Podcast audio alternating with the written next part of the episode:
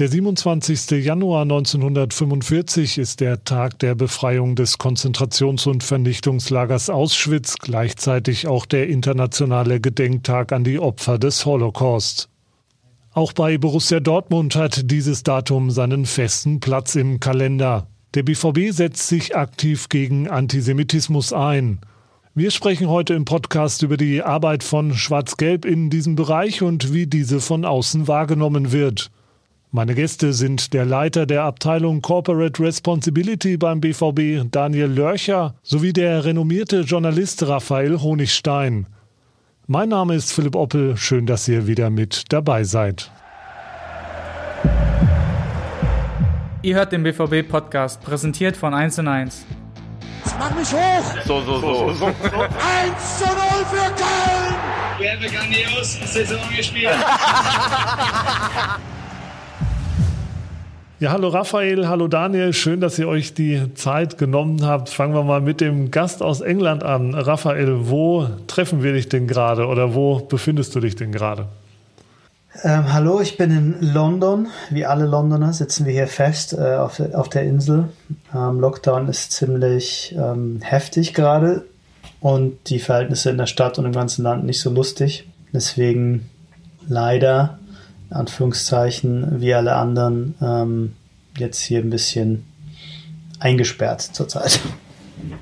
Da geht es uns äh, ähnlich, wenn auch nicht ganz so drastisch äh, wie bei euch auf der Insel. Das ist natürlich schon heftig, was sich da im Moment abspielt. Wie sehr beeinflusst das im Moment deine Arbeit als Journalist?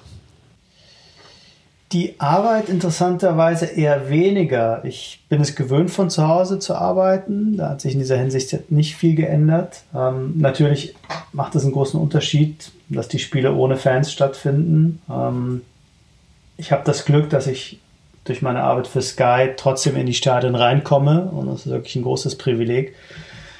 Und ansonsten ist es eher so die allgemeine Stimmung, die ähm, aufs Gemüt drückt, weil man halt keine Leute sehen kann, sich nirgendwo verabreden kann. Ähm, natürlich gibt es schon Freunde, mit denen man auch spazieren kann, das ist erlaubt, aber das ist jetzt nicht für die Arbeit nicht so unbedingt das äh, ideale Szenario, sich dann im Park zu treffen mit jemandem, mit dem man sprechen muss. Also es ist alles ein bisschen, äh, ja, ein bisschen komisch und wir hoffen halt und, und, und warten alle, dass sich die Lage bessert, äh, spätestens im Februar oder März. Und bis dahin muss man einfach durchhalten, das Beste daraus machen. Daniel, wie sehr beeinflusst das eure Arbeit im Moment? Ja, also auch Hallo von mir. Ähm, unsere Arbeit be beeinflusst das äh, total, weil wir natürlich ganz viel auf persönlichen Kontakt äh, letztlich auch angewiesen sind und ähm, wir versuchen jetzt über digitale Formate Kontakte zu halten und auch Angebote zu schaffen, aber es ist natürlich nicht dasselbe wie im persönlichen Austausch oder sich auch persönlich zu treffen. Ja, wir sprechen ja heute konkret über die Antidiskriminierungsarbeit von Borussia Dortmund. Ähm, aktuell der 27. Januar ist der Tag der Befreiung des äh, Vernichtungslagers Auschwitz ähm, und seit einigen Jahren eben auch der internationale Gedenktag für die Opfer des Holocaust. Raphael, du hast ähm, jüdische Wurzeln, du bist ähm, jüdischen Glaubens. Wie sieht dein Bezug konkret zur jüdischen Kultur bzw. zur jüdischen Religion aus? Ja, ich bin da einfach reingeboren worden. Ähm, meine Eltern haben mich traditionell erzogen, sagt man bei uns. Das heißt, wir halten uns so an die wichtigen Feiertage, haben das so auf dem Zettel, ohne jetzt ähm, wirklich ähm, fromm oder religiös zu sein. Allerdings für nicht fromme Menschen, die mit Religion gar nichts zu tun haben, ist man dann, glaube ich, schon wieder sehr stark äh, in der religiösen Ecke, weil man zum Beispiel halt am Samstag in die Synagoge geht, was wir ähm, in normalen Zeiten dann schon versuchen zu machen. Und dazu gibt es natürlich ähm, sozusagen die zweite Ebene, die durch einfach durch die, durch die Vergangenheit und durch die Familiengeschichte automatisch immer da ist. Ähm, Judentum definiert sich eben nicht nur durch den Glauben und durch etwas Abstraktes oder durch, durch gewisse ja, Anweisungen, was man essen kann, was man machen soll und nicht machen soll, sondern natürlich auch durch eine Zugehörigkeit. Und äh, die ist bei uns natürlich ähm, in Europa unweigerlich fast immer mit, äh, auch mit, mit dem Holocaust verbunden.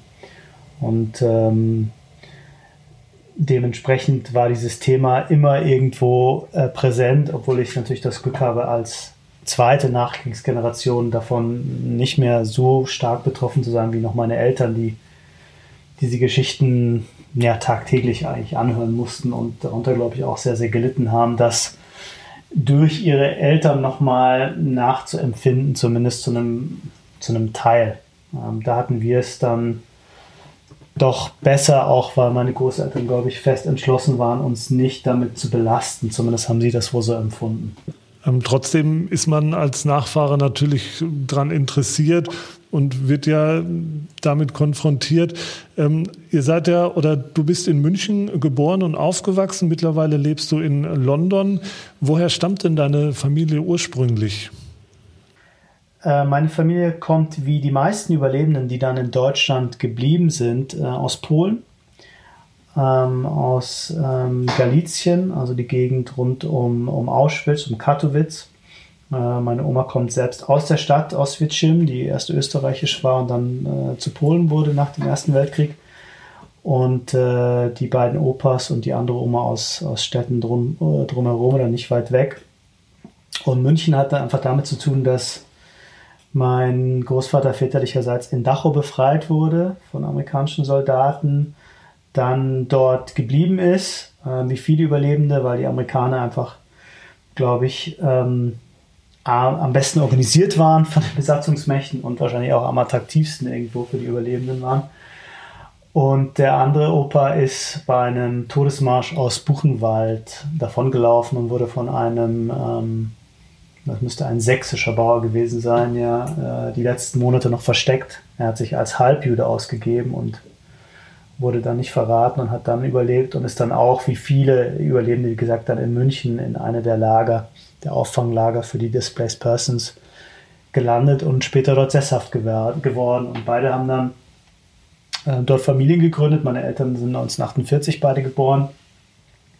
Und wir sind dann die dritte Generation, aber auch die erste Generation, die dann auch vielleicht darüber nachgedacht hat, woanders zu leben. Das war für meine Eltern keine Option. Ich erwähne das deswegen, weil es gerade im Ausland immer wieder die Frage gab, wie kann man denn als Jude eigentlich in Deutschland leben, im, im Land der Täter. Das war einfach für, für meine Eltern nie ein Thema, dass sie ihre Eltern sozusagen dort zurücklassen und woanders, woanders hinziehen. Deswegen kann erst eigentlich meine Generation ob das jetzt religiöse oder, oder, oder, ja, oder persön persönliche Gründe hat oder, oder auch nicht. Erst meine Generation war eigentlich überhaupt in der Lage, äh, daran etwas zu ändern, weil ähm, es davor gar nicht möglich war, die Eltern zu verlassen.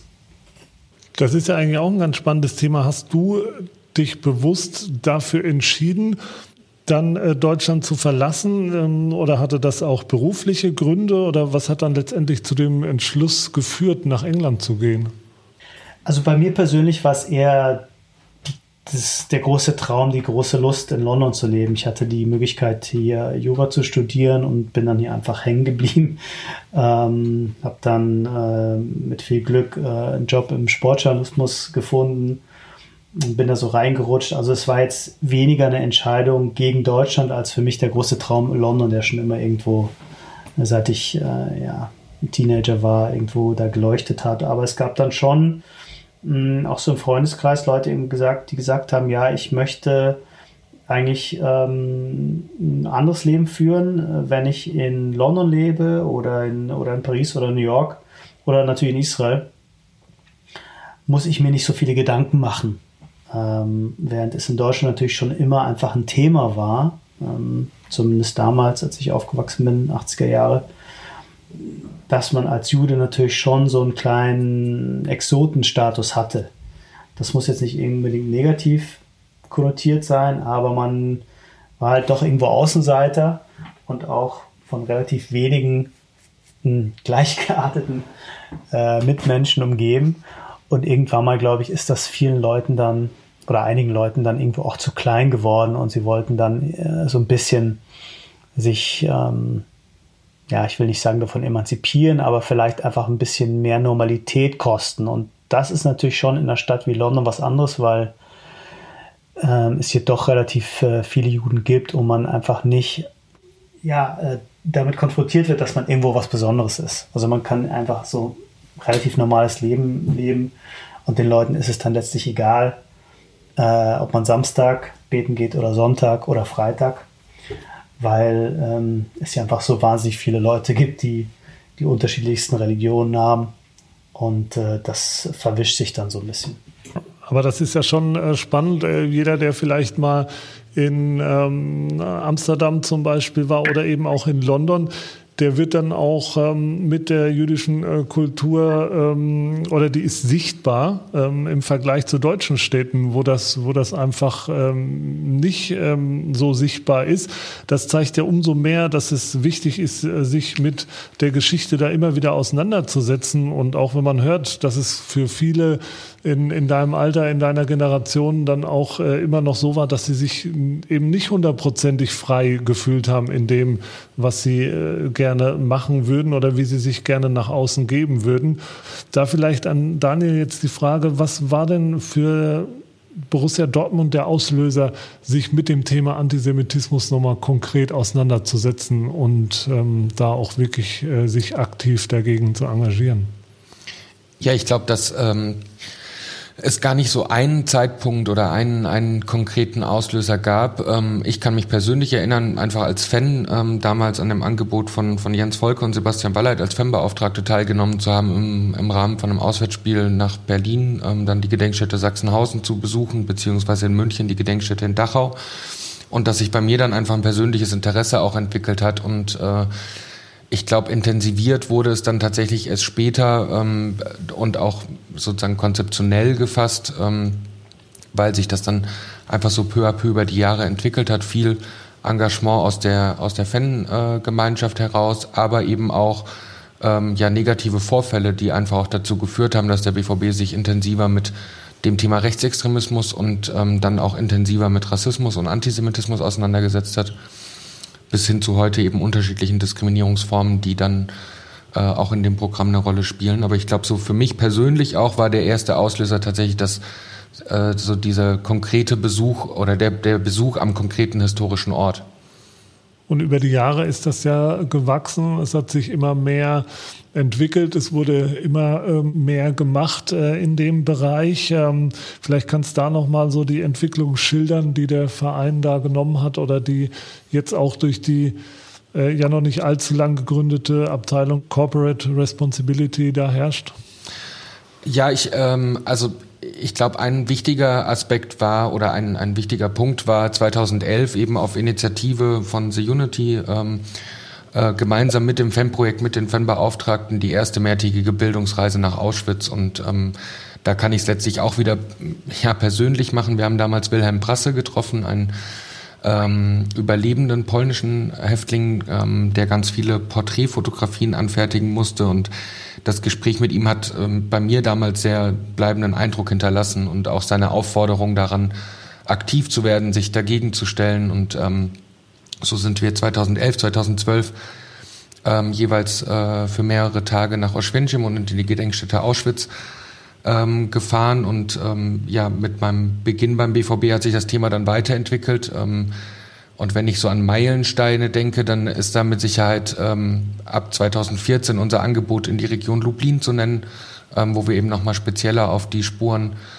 ähm, der Dortmunder Jüdinnen und Juden ähm, fokussiert haben im Programm. Ähm, es ist aber auch auf Fanseite zu nennen, dass sich Ballspiel vereint, das antidiskriminierende Fannetzwerk gegründet hat, die sozusagen auch nochmal äh, auf Fanseite ein wichtiger Gegenspieler geworden sind. Ähm, wir haben 2014 den zweiten Platz beim Julius Hirsch Preis belegt. Das hat natürlich auch nochmal Rückenwind gegeben, ähm, das Thema weiter zu verfolgen. Und letztlich würde ich sagen, dass äh, 2017 mit der ersten Mitarbeiterinnenreise äh, gemeinsam mit Evonik auch ähm, ja nochmal eine ganz andere Dimension erreicht wurde. Vorher war es so ein Stück weit äh, ein Fan-Thema und äh, Natürlich gab es Angebote für, für Mitarbeiterinnen, äh, sich auch hier in Dortmund damit auseinanderzusetzen. Wir haben Ordnerinnen geschult, ähm, haben das sehr ja, intensiv und breit ausgestreut, aber ich glaube, so diese, diese gemeinsamen Besuche haben bei vielen auch nochmal was ausgelöst, zu hinterfragen, was kann ich eigentlich dazu beitragen? Und dadurch ist es natürlich auch innerhalb des BVB nochmal zu einem ganz anderen ähm, Thema geworden.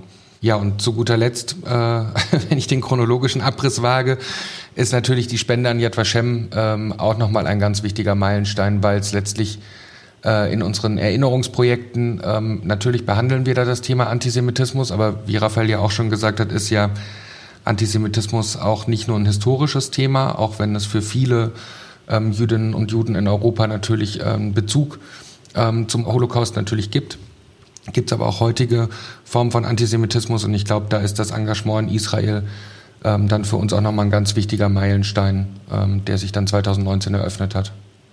Raphael, wie nimmst du das Engagement von Borussia Dortmund unter anderem wahr? Oder wie wichtig ist das, dass äh, Fußballvereine sich da wirklich auch aktiv äh, engagieren?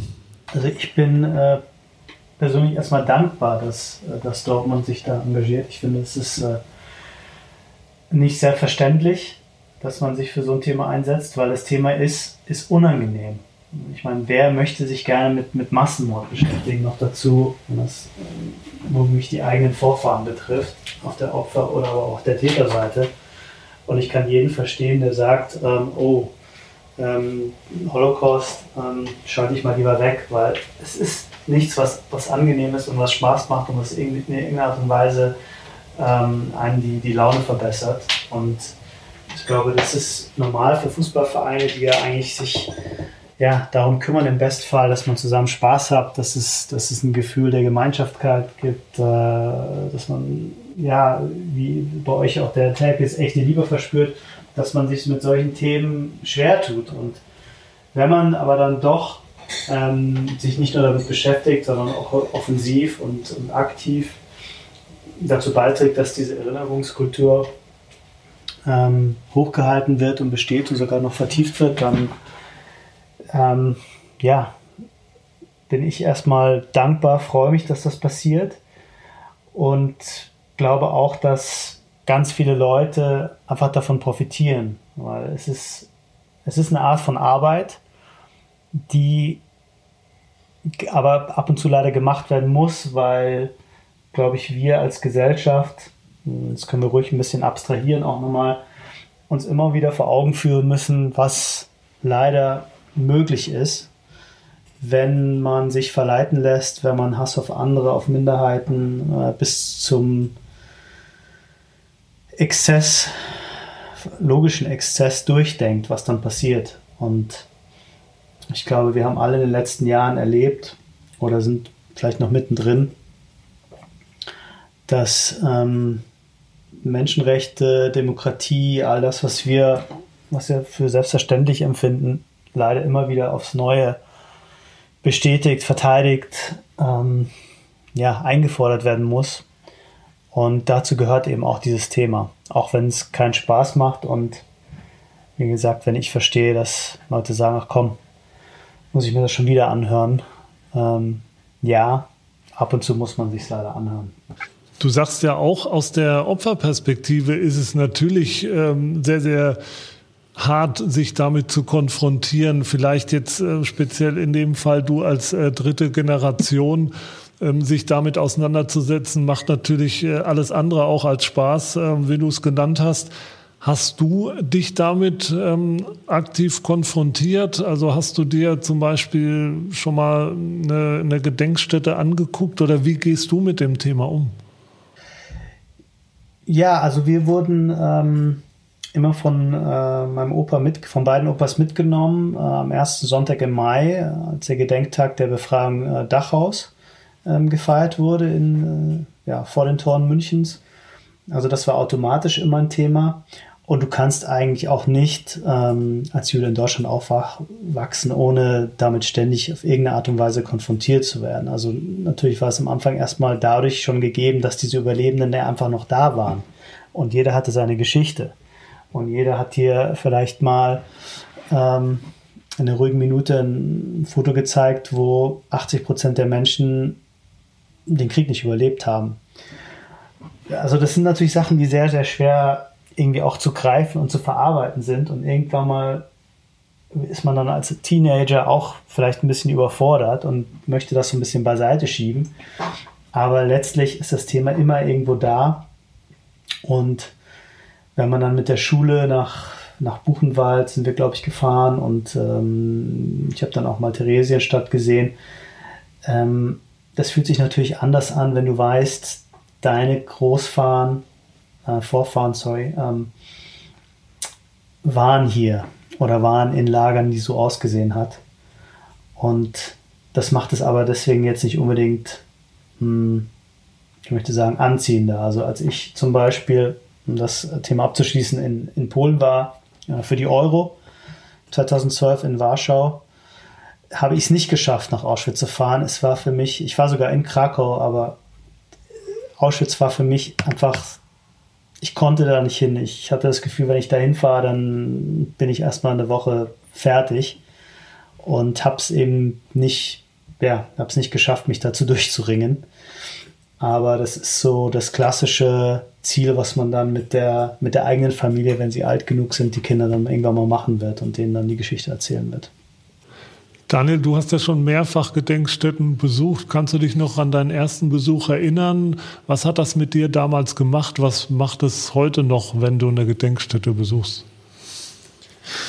Ich glaube, mein erster Besuch war tatsächlich mit der Schule und ich war damals, äh, also ich habe mich da nicht, nicht bescheuert verhalten, aber ich hatte einen ganz anderen Zugang zum Thema und auch, also letztlich auch würde ich fast sagen, äh, ist das wie so ein Stück weit, wir fahren da jetzt hin und wir beschäftigen uns damit auseinander, aber so richtig realisiert oder, oder aufgenommen, wie ich das heute tue, habe ich das damals nicht. Ähm, mir ist mein erster Besuch 2011 in der Gedenkstätte Auschwitz noch sehr präsent, alleine auch durch das Gespräch mit, mit Wilhelm Prasse. Ähm, ja, und letztlich, äh, ja, so oft, wie wir jetzt sozusagen an den Orten schon waren, stelle ich trotzdem immer wieder aufs Neue fest, dass es eben sehr bedrückend auch ist für mich. Also es ist einfach kein, es sind keine normalen Orte, an denen ich mich bewege wie irgendwo auf der Straße. Äh, und durch die, ja, durch die Auseinandersetzung oder durch auch Gespräche, die dann vielleicht vorher ähm, stattgefunden haben oder auch durch Bücher, die ich gelesen habe, habe ich jedes Mal eigentlich auch wieder einen neuen Blick auf, auf die Orte und entdecke ähm, letztlich immer wieder auch, auch Dinge neu oder ähm, habe dann einen besonderen Aspekt und gerade in der also um noch eine andere Ebene aufzumachen, gerade in der Begleitung unserer Gruppen ist es halt eben auch äh, ja ein Stück weit meine Aufgabe, dadurch, dass ich weiß, wann was wie kommt. Und wir als Teamerinnen und Teamer, das sind ja so, ähm, wir sind da ja mit, mit mehreren, auch vom Fanprojekt und von der Fanabteilung und aus den, mit den Fanbeauftragten unterwegs, ähm, ist es natürlich unsere Aufgabe, auch auf die Gruppe zu achten. Und äh, das heißt, da verschiebt sich mein Blick so ein, so ein Stück weit. Und ähm, ja, trotzdem ist es immer noch nicht normal oder irgendwie einfach so alltäglich. Äh, und das wird es, glaube ich, auch einfach nie werden, hoffe ich. Das ist euch ja sehr wichtig, das kann man an der Stelle ja nochmal erwähnen, dass ihr nicht einfach sagt, wir fahren da jetzt mit der Gruppe von Leuten hin und dann fahren wir wieder, sondern das ist ja eine bewusste Vorbereitung, schon äh, hier noch in Dortmund, dann vor Ort ähm, werden die Erlebnisse auf eine bestimmte Art eingeordnet und es gibt eine Nachbearbeitung, also dass man dem Thema dann auch wirklich äh, gut gerecht werden kann. Ähm, wie erlebst du denn die, die anderen Teilnehmer, die da noch mit dabei sind, die vielleicht zum ersten Mal mit dabei sind? Ähm, wir bereiten uns hier in Dortmund vor. Wir, wir schauen hier in Dortmund nach den Spuren. Ähm, äh, ja, Spuren der antisemitischen Verfolgung in Dortmund, aber auch Spuren des jüdischen Lebens in Dortmund.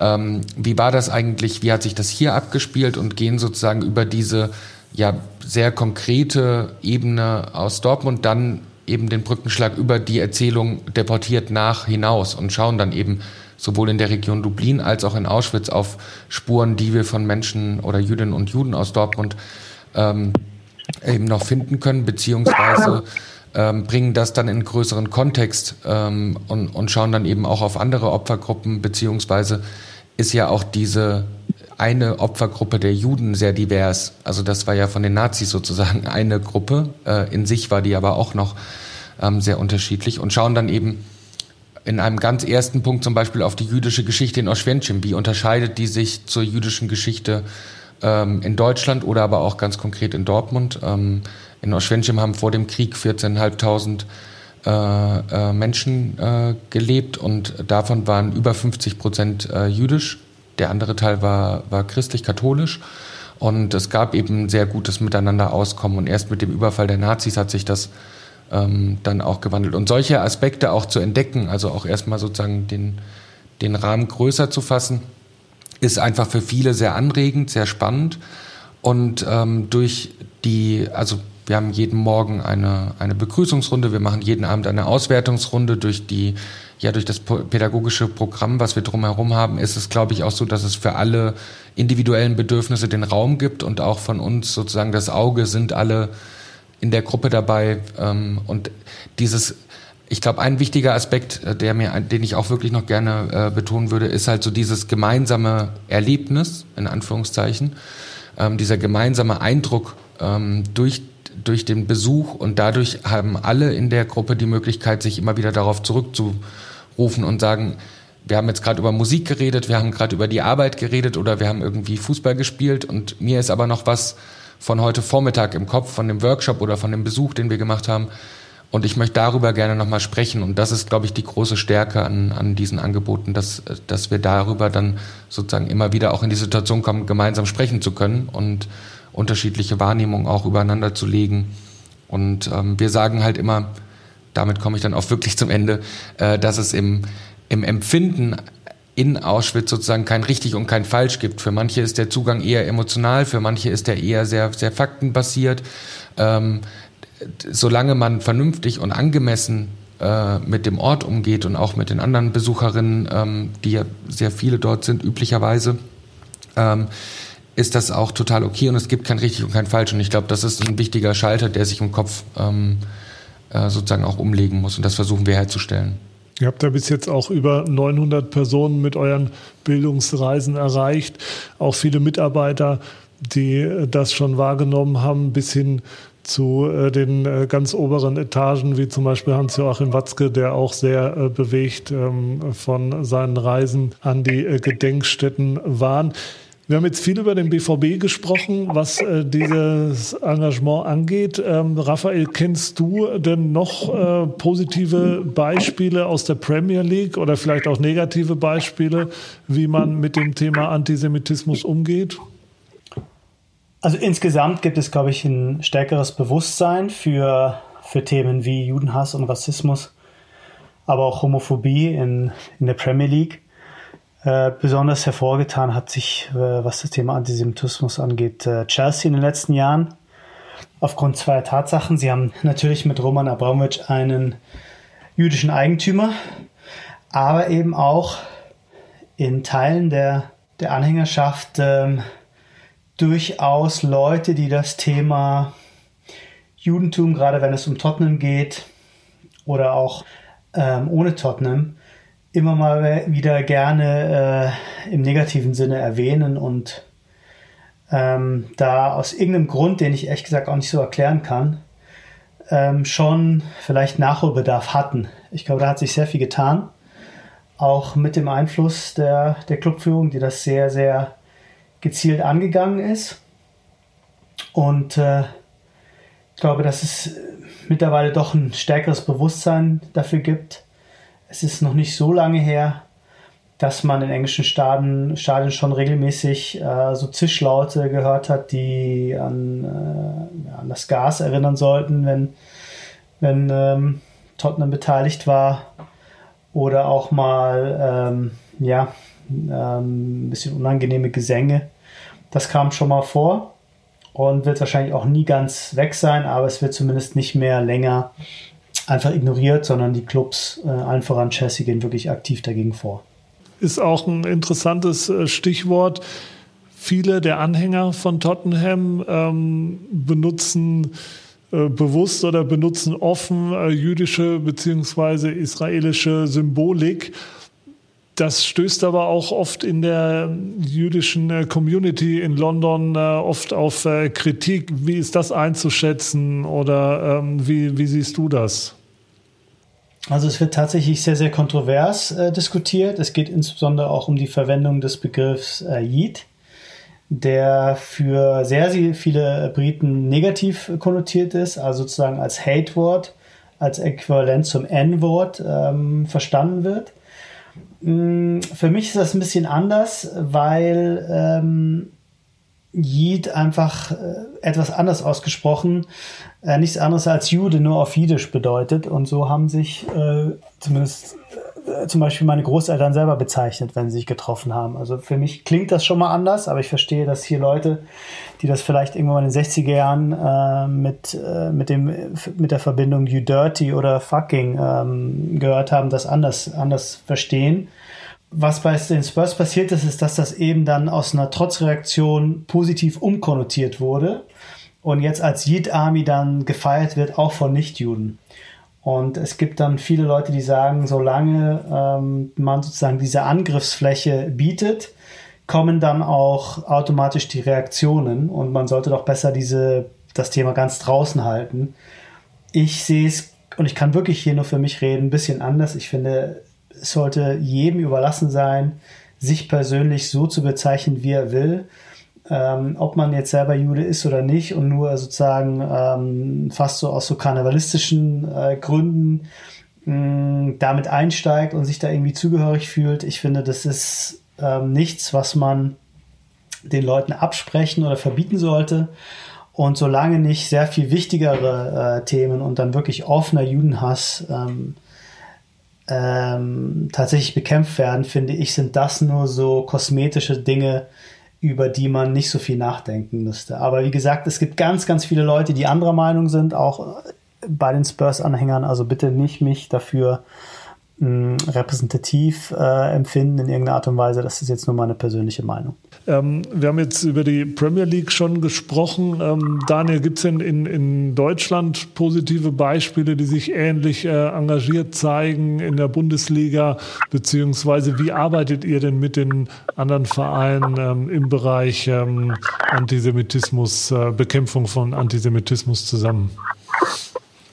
Also es gibt ähm, eigentlich bei fast allen Vereinen und ich glaube, das ist ähm, ein ganz wichtiger Grundsatz, auch wenn wir jetzt sozusagen sehr viel über den BVB gesprochen haben. Das Schöne ist, dass es in dem Thema einfach keine sportliche Rivalität gibt äh, und auch insgesamt keine Rivalität, ähm, also anders als im Sport auf dem Feld. Äh, es gibt einen ganz großen Austausch und ähm, ein ganz tolles Projekt ähm, war die Erforschung des jüdischen Mannschaftsarzt Hermann Horwitz. Ähm, das hat eine äh, befreundete Historikerin von mir, ähm, Juliane Röhlecke aus Berlin, ähm, gemeinsam mit Hertha BSC gemacht. Sie hat mit Fans ähm, eben zu der Person ähm, geforscht. Die haben tatsächlich ganz viele Spuren und auch ein Foto von ihm entdeckt ähm, und äh, konnten so eben äh, ja mehrere jüdische Mitglieder von Hertha äh, dann auch auf der Mitgliederversammlung äh, rehabilitieren. Die Ausschlüsse damals wurden zurückgenommen. Also da hat Hertha ein richtig tolles Projekt gemacht und ganz viele andere Vereine. Ähm, bei den Bayern ist das ähm, ja oftmals auch durch die Fanszene natürlich auch getrieben mit dem Engagement um Kurt Landauer. Ähm, dem früheren Präsidenten. Dem früheren Präsidenten, genau, wichtiger Hinweis. Ähm, auch die FEM-Beauftragten von Schalke und das FEM-Projekt haben gemeinsam Bildungsreisen nach Auschwitz durchgeführt. Ähm, also es, es, passiert sozusagen an ganz vielen Standorten und es gibt dazu wirklich einen spannenden Austausch auch. Ähm, und wir haben, also wir waren schon dreimal beteiligt. Die Deutsche Fußballliga hat so Fortbildungen durchgeführt, zweimal in Auschwinschim und in der Gedenkstätte Auschwitz, einmal in Theresienstadt im heutigen Teresin, ähm, wo es sozusagen immer darum ging, lokale Spuren aufzugreifen, wie mache ich selbst so eine Bildungsreise, ähm, was sind wichtige Punkte, wo wir auch unsere Erfahrung ähm, zum Teil weitergeben durften, aber auch natürlich ganz viel gelernt haben aus den Erfahrungen, die Kolleginnen und Kollegen von anderen Vereinen gesammelt haben. Ähm, das ist ein ganz wichtiger Baustein und aktuell arbeiten wir noch an einem von der Europäischen Kommission äh, geförderten Projekt gemeinsam mit Feyenoord Rotterdam und mit dem Anne Frank Haus Amsterdam. Wo es eben darum geht, also der Projekttitel ist Changing the Chance. Ähm, und es geht sozusagen darum, äh, Antisemitismus, unterschiedliche Formen von Antisemitismus im Fußball zu bekämpfen. Und wir haben so ein, eine Übersicht erstellt, ähm, gemeinsam mit, mit Researchern aus ganz Europa. Ähm, was andere Vereine machen, war auch super spannend. In Italien gibt es zum Beispiel auch ganz viel, was mir gar nicht so bekannt war. Ähm, und äh, das führen wir jetzt zusammen mit so einer Art ähm, ja, Best Practice Guide oder, oder Good Practice Guide und daraus sollen Guidelines für positive Projekte in der Bekämpfung von Antisemitismus im Fußball entstehen. Und um es abzurunden mit ähm, ja vor allem Lord John Mann, dem Antisemitismusbeauftragten aus UK, der im, äh, sowohl im englischen oder britischen Fußball, aber auch darüber hinaus sehr sehr rührig ist. Ähm, Und auch mit Chelsea haben wir auch einen sehr engen Austausch und ähm, ja, teilen immer wieder gemeinsam auch positive, negative Erfahrungen. Ähm, und ja, insgesamt ist es einfach cool, dass das so, so stattfindet. Und von den Fans wird das in dem Bereich auch insofern gut angenommen, als dass man dann wirklich in dem Fall nicht auf die Vereinsfarben guckt. Ja, also das ist ja vor allem meistens eher auch ein fachlicher Austausch. Äh, also eher so auf, auf Arbeitsebene würde ich mal sagen. Und natürlich ähm, müssen wir dann einfach Rücksicht nehmen und, und gucken, mit welchen Vereinen von Fans kann man was gemeinsam machen, mit welchen eher nicht. Ähm, weil einfach auch so diese sportliche Rivalität gar nicht über das Thema, finde ich, verbunden werden muss, sondern ähm, es ist total okay, sportlich rivalisierend äh, sich gegenüberzustehen, aber trotzdem bei gewissen Themen auch eine gemeinsame Haltung zu haben. Und dann muss ich das nicht so künstlich sagen, so wir haben jetzt hier gemeinsam, sondern dann ist das einfach auch okay, wenn beide Vereine das für sich machen. Raphael, du hast gerade schon als Beispiel diese, diese Zischlaute, die man äh, manchmal im Stadion hören musste, äh, genannt. Ähm, welche anderen Formen von Antisemitismus ähm, erlebst du denn heutzutage noch? Mit was wirst du denn immer noch konfrontiert? Sei es in den Stadien, sei es in der Öffentlichkeit in England? Ja, also in den Stadien äh, derzeit natürlich weniger, ähm, keine Fans, aber ähm, auch aufgrund der, des äh, stärkeren Bewusstseins ist das ähm, Gott sei Dank ein zurückgehenderes ähm, Phänomen. Ähm, man hat, äh, würde ich sagen, hier das Glück, oder ich habe das Glück, dass ich jetzt nicht ähm, äußerlich irgendwie erkennbar bin und deswegen Angst habe, irgendwie angemacht zu werden oder bepöbelt zu werden. Aber natürlich, äh, religiösere äh, Juden erleben schon äh, manchmal, dass Leute Bemerkungen fallen lassen. Ähm, es gab einen Anschlag mit, mit Eiern. Äh, ähm, es gibt immer mal wieder auch äh, Leute, die, die körperlich belästigt werden. Ähm, also das sind alles so, ja, kleinere Vorfälle, ähm, die man aber irgendwo ja leider vielleicht in Anführungszeichen so in Kauf nimmt und das Gefühl hat, man wird daran vielleicht nichts ändern äh, können. Dass es einen gewissen Bodensatz und das Wort verwende ich jetzt absichtlich an Leuten gibt, die, mh, mm, die einfach als Projektionsfläche für ihre Probleme sich Minderheiten aussuchen und wenn wir nicht gerade zur Verfügung sind, sind es eben andere.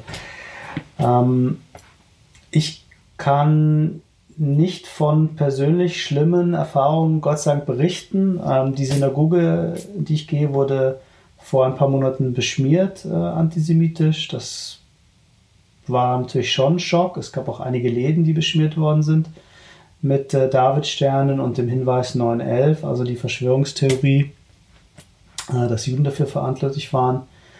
Ähm, das ist natürlich schon so ein Schock, aber man verdrängt das irgendwo wieder und sagt, gut, ähm, hat halt irgendein Verrückter dahin gemalt und soll ich mir jetzt mein Leben dadurch vermiesen lassen? Letztlich dann nein. Also man, man hat da so gewisse Mechanismen auch irgendwie dann natürlich entwickelt, um das nicht ähm, zu sehr ernst zu nehmen, weil sonst äh, kann, kann das, glaube ich, schon belastend wirken. Äh, ansonsten gab es eher so, ja, so so kleine Sachen. Also ich erinnere mich zum Beispiel, dass ich mal mit ähm, einem Handwerker geredet habe, der, der mir dann halt erzählt hat, dass er ja öfters hier in der Gegend arbeitet und äh, dass einige der Immobilien auch Juden gehören und die Juden ähm, sind ja dafür bekannt, auf ihr Geld immer aufzupassen und so. Ähm, das war jetzt alles nicht so wahnsinnig schlimm, aber ja, man schluckt dann immer nur kurz so und denkt so, ja gut, hm, wo führt das, wo führt diese Diskussion noch hin dann? Also es sind so, ja, ich will nicht sagen Lappalien, aber es sind so, es ist in den Köpfen drinnen und ähm, es ist, glaube ich, jetzt nicht immer nur rein negativ konnotiert, aber es ist halt ein Vorurteil. Und aus Vorurteilen werden halt dann sehr schnell Ressentiments. Und ähm, man ist durch Social Media natürlich auch leider ähm, mehr konfrontiert mit diesen Themen. Also du siehst halt, wenn, äh, wenn jüdische äh, Journalisten über gewisse Themen schreiben, was dann für ein Backlash kommt oder sich jemand äh, einsetzt äh, in dieser Beziehung, wirst du immer leider Leute finden mit, mit, mit Kommentaren und was früher halt irgendwo nicht so sichtbar äh, gewesen ist, wird jetzt halt sichtbar. Aber ich glaube, man muss dann immer aufpassen, das nicht zu über, über zu bewerten und nicht zu denken, die ganze Welt tickt so, sondern es sind dann, glaube ich, schon eher ein paar verstrahlte Persönlichkeiten, die, die nichts anderes zu tun haben online. Aber es kann einen schon ein bisschen runterreißen, wenn man, wenn man nicht aufpasst. Und deswegen gibt es auch immer wieder so im Bekanntenkreis Leute, die dann irgendwann sagen, ja, Social Media oder mich zu diesen Themen äußern, lasse ich jetzt mal, weil ich habe ich hab keine Lust auf den ganzen Quatsch und diesen Rattenschwanz, der da mit dranhängt. Ähm, also das sind immer so, ja, so Sachen, die schon irgendwo so im Hintergrund äh, schweben oder, ja, oder ein Thema sind. Aber wie gesagt, das soll sich jetzt nicht so anhören, als ob äh, man sich da ständig bedroht oder belästigt fühlt. Man hat das irgendwann einfach mal so, ja, akzeptiert, möchte ich fast sagen. Das ist leider dass sowas eben zu unserem Alltag dazugehört und wir werden es vielleicht nie ändern können. Ja, aber zumindest ähm, es immer wieder angehen, ist, ist natürlich schon ein Anliegen, ne? auch wenn es äh, eine Herausforderung ist. Eine andere Erfahrung, die du uns im Vorgespräch ähm, geschildert hast, war zu Beginn deiner journalistischen Tätigkeit ähm, bist du äh, für eine Reportage für die äh, Süddeutsche Zeitung mal oder hast du an der Maccabiade teilgenommen? Mit der deutschen Fahne bist du da durch äh, Tel Aviv gelaufen. Ähm, vielleicht kannst du da nochmal was dazu erzählen oder diese Situation nochmal schildern, wie das für dich war. Und ja, das ist ja schon eine, eine außergewöhnliche Situation, ähm, wie du das da empfunden hast. Ja, ich sage immer gern, das waren meine zwei Länderspiele für Deutschland. Ähm, habe sogar zwei Tore geschossen gegen Paraguay. Die waren allerdings auch wahnsinnig schlecht als Gegner. Ähm, ja, es war eine sehr interessante, sehr bewegende ähm, Erfahrung. Leider überschattet durch ein, durch ein großes Unglück, denn eine der kleinen Brücken, die dort gebaut worden sind, um, um so einen kleinen Fluss zu überqueren, die ist eingestürzt und da sind sehr viele Leute ums Leben gekommen. Also war eigentlich diese Makkabäa schon wieder vorbei, bevor sie überhaupt angefangen hat bei der Öffnungsfeier. Und alles andere trat dann so ein bisschen in den Hintergrund. Aber ähm, ja, es war natürlich schon was Besonderes. Und äh, es kamen auch, als ich in den 80er Jahren ähm, auf einem jüdischen Sommerlager war, in der Nähe von Brighton, dann gegenüber uns, ich war mit ein paar Freunden da, ähm, so Nazisprüche, was natürlich absurd war. Aber irgendwo bei den Leuten dann, äh, bei den jüdischen Engländern äh, dieses Ressentiment so stark war, dass es sozusagen sich über alle Logik hinweggesetzt hat und wir dann die, die bösen Crowds waren. Ähm, irgendwo amüsant, aber ja, es war, es war interessant, Deutschland zu vertreten. Ich, das ist auch wieder nur meine persönliche Sache, ich habe eigentlich mit Deutschland ähm, nur Probleme. Ich bin sehr happy damit, äh, Deutsche zu sein, aber je näher du natürlich an dieser Katastrophe des, des Zweiten Weltkriegs dran bist, desto schwieriger ist es, glaube ich, für, für alle das ähnlich zu empfinden. Und es gibt sicher Leute, die sich immer noch irgendwo fremd fühlen oder das Gefühl haben, dass sie eben nicht vollkommen ähm, akzeptiert sind oder für voll werden. Und ähm, da muss ich natürlich schon auch zugeben, dass es immer mal wieder so den Moment gab in Deutschland, wenn man gefragt wird, oh, du siehst ja gar nicht so deutsch aus, wo kommst du denn eigentlich her? Hm, dass man dann schon immer erstmal so anfängt zu überlegen, was sag, erzähle ich jetzt dem die Wahrheit? Kann ich dieser Person trauen? Also das sind immer dann nur so, ja, so Situationen, wo man dann so das eigene Fremdsein dann nochmal ähm, auf den Tisch äh, serviert bekommt. Aber da geht es mir nicht anders wie äh, ganz vielen ähm, Menschen, die Migrationshintergrund haben, die noch offensichtlicher eben nicht ähm, biodeutsch ausschauen unbedingt. Und äh, deren Situation ist da, glaube ich, noch äh, ja, problematischer, weil ich glaube, ähm, dass es dann eben doch noch mehr in konkret Richtung Diskriminierung und Benachteiligung geht, wenn es um, um Arbeitsplätze geht, um darum eine Wohnung zu bekommen. Also wir hatten da, hm, glaube ich, schon das Glück, dass wir irgendwo nicht so auffällig waren und ähm, nicht von vornherein durch unser Äußerliches irgendwo gleich äh, in der Ecke standen. Was würdest du dir denn für die Zukunft wünschen? im Bereich, ähm, was könnten Vereine noch, was könnte die Öffentlichkeit noch tun, um das Thema noch äh, weiter voranzutreiben, um noch weiter auch gegen die aktuellen Auswüchse des Antisemitismus oder diese Erfahrungen, die du jetzt geschildert hast, um dagegen wirklich noch weiter aktiv was zu machen?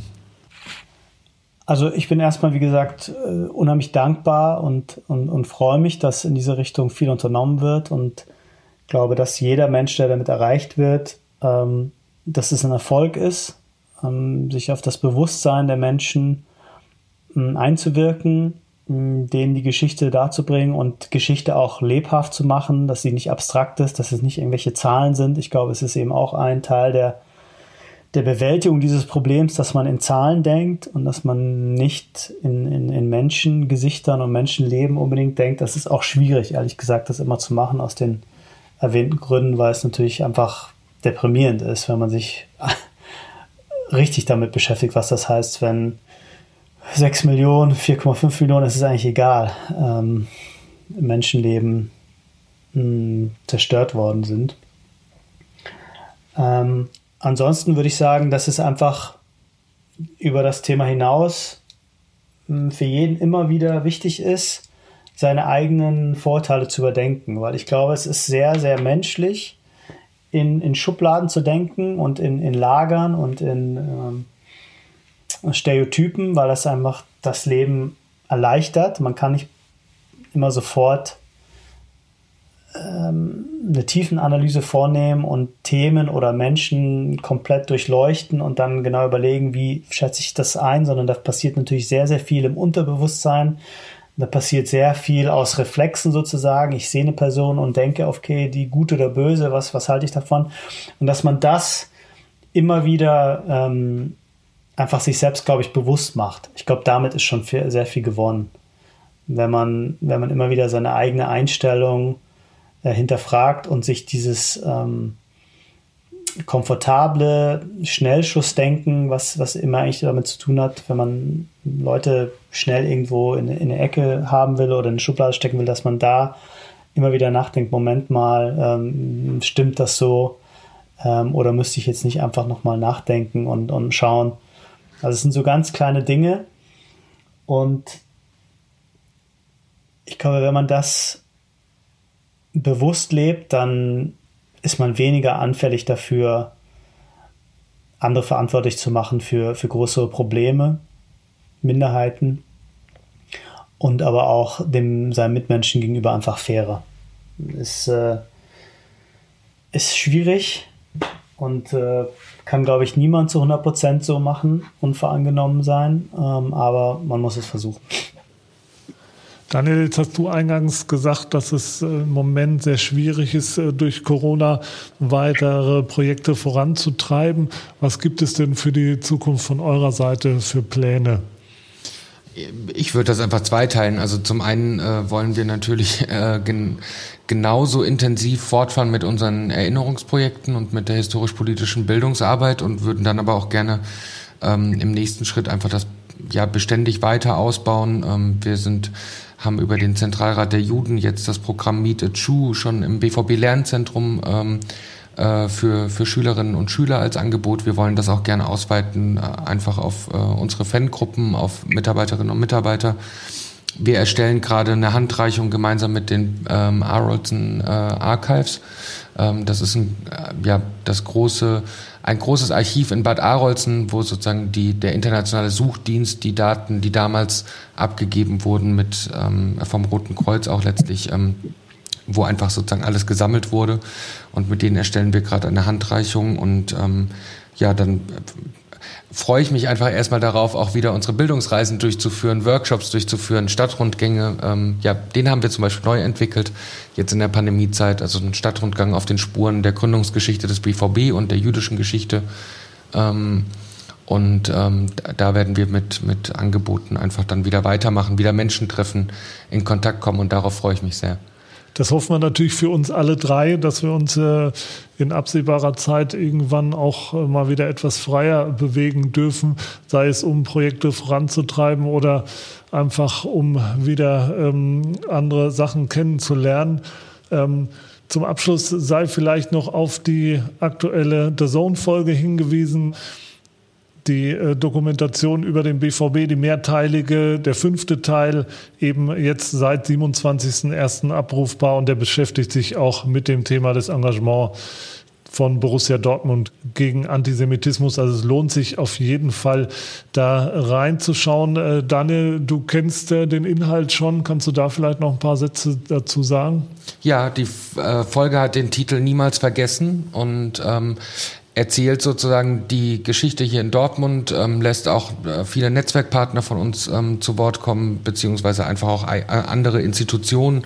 Chelsea kommt zu Wort, ähm, der World Jewish Congress, ähm, aber auch Evonik zum Beispiel, ähm, die ja mit, in uns, mit uns in dem Programm arbeiten. Das ist sozusagen, ja, würde ich sagen, fast die Hälfte des, des Films und die andere oder mehr als die Hälfte des Films ähm, ist die Geschichte von Eva Schepesi die ähm, als ungarische Jüdin im November 1944 nach Auschwitz-Birkenau äh, deportiert wurde als zwölfjähriges Mädchen und am 27. Januar als eine von 7000 Häftlingen dort auch ähm, von der Roten Armee befreit wurde. Und wir haben sie Corona-konform ähm, im Jüdischen Museum Frankfurt getroffen.